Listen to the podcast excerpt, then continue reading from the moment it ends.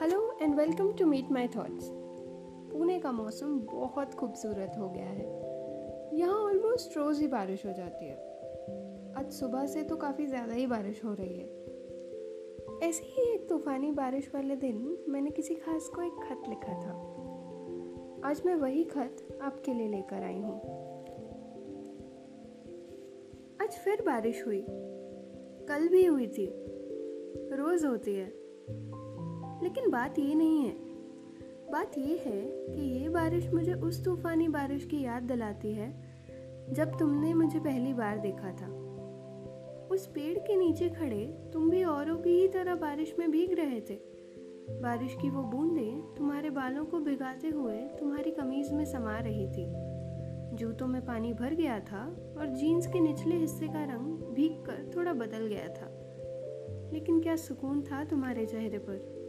जैसे ये भिगाती बारिश, गीले कपड़े और ख़राब जूते कोई परेशानी ही नहीं दे रहे हों। और मैं रह रह कर ना जाने क्यों चश्मा साफ़ करके तुम ही देख रही थी? इतनी बारिश में जहाँ सब अपना गुस्सा दिखा रहे थे, मेरे अलावा एक तुम ही तो थे, जिसे बारिश से कोई शिकायत नहीं थी। जैसे तुम समझ गए हो कि बारिश तो महज उस अंबर के प्यार दिखाने का तरीका है, उस धरा के लिए जिससे वो कभी मिल नहीं सकता।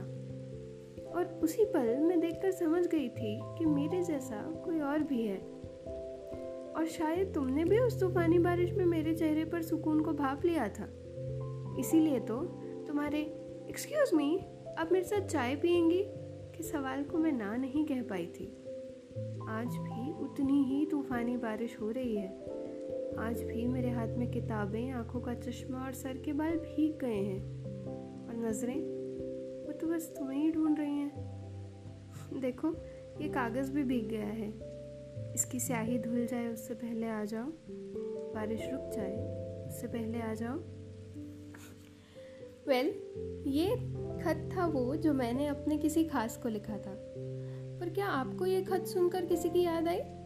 या आपके पास है कोई बारिश वाली memory do share it with me मौसम रोमांटिक होता जा रहा है। क्या पता आपको भी आपके किसी भूले बिसरे प्यार की याद आ जाए। मैं मिलूँगी आपसे थर्सडे को with another story till then keep listening to meet my thoughts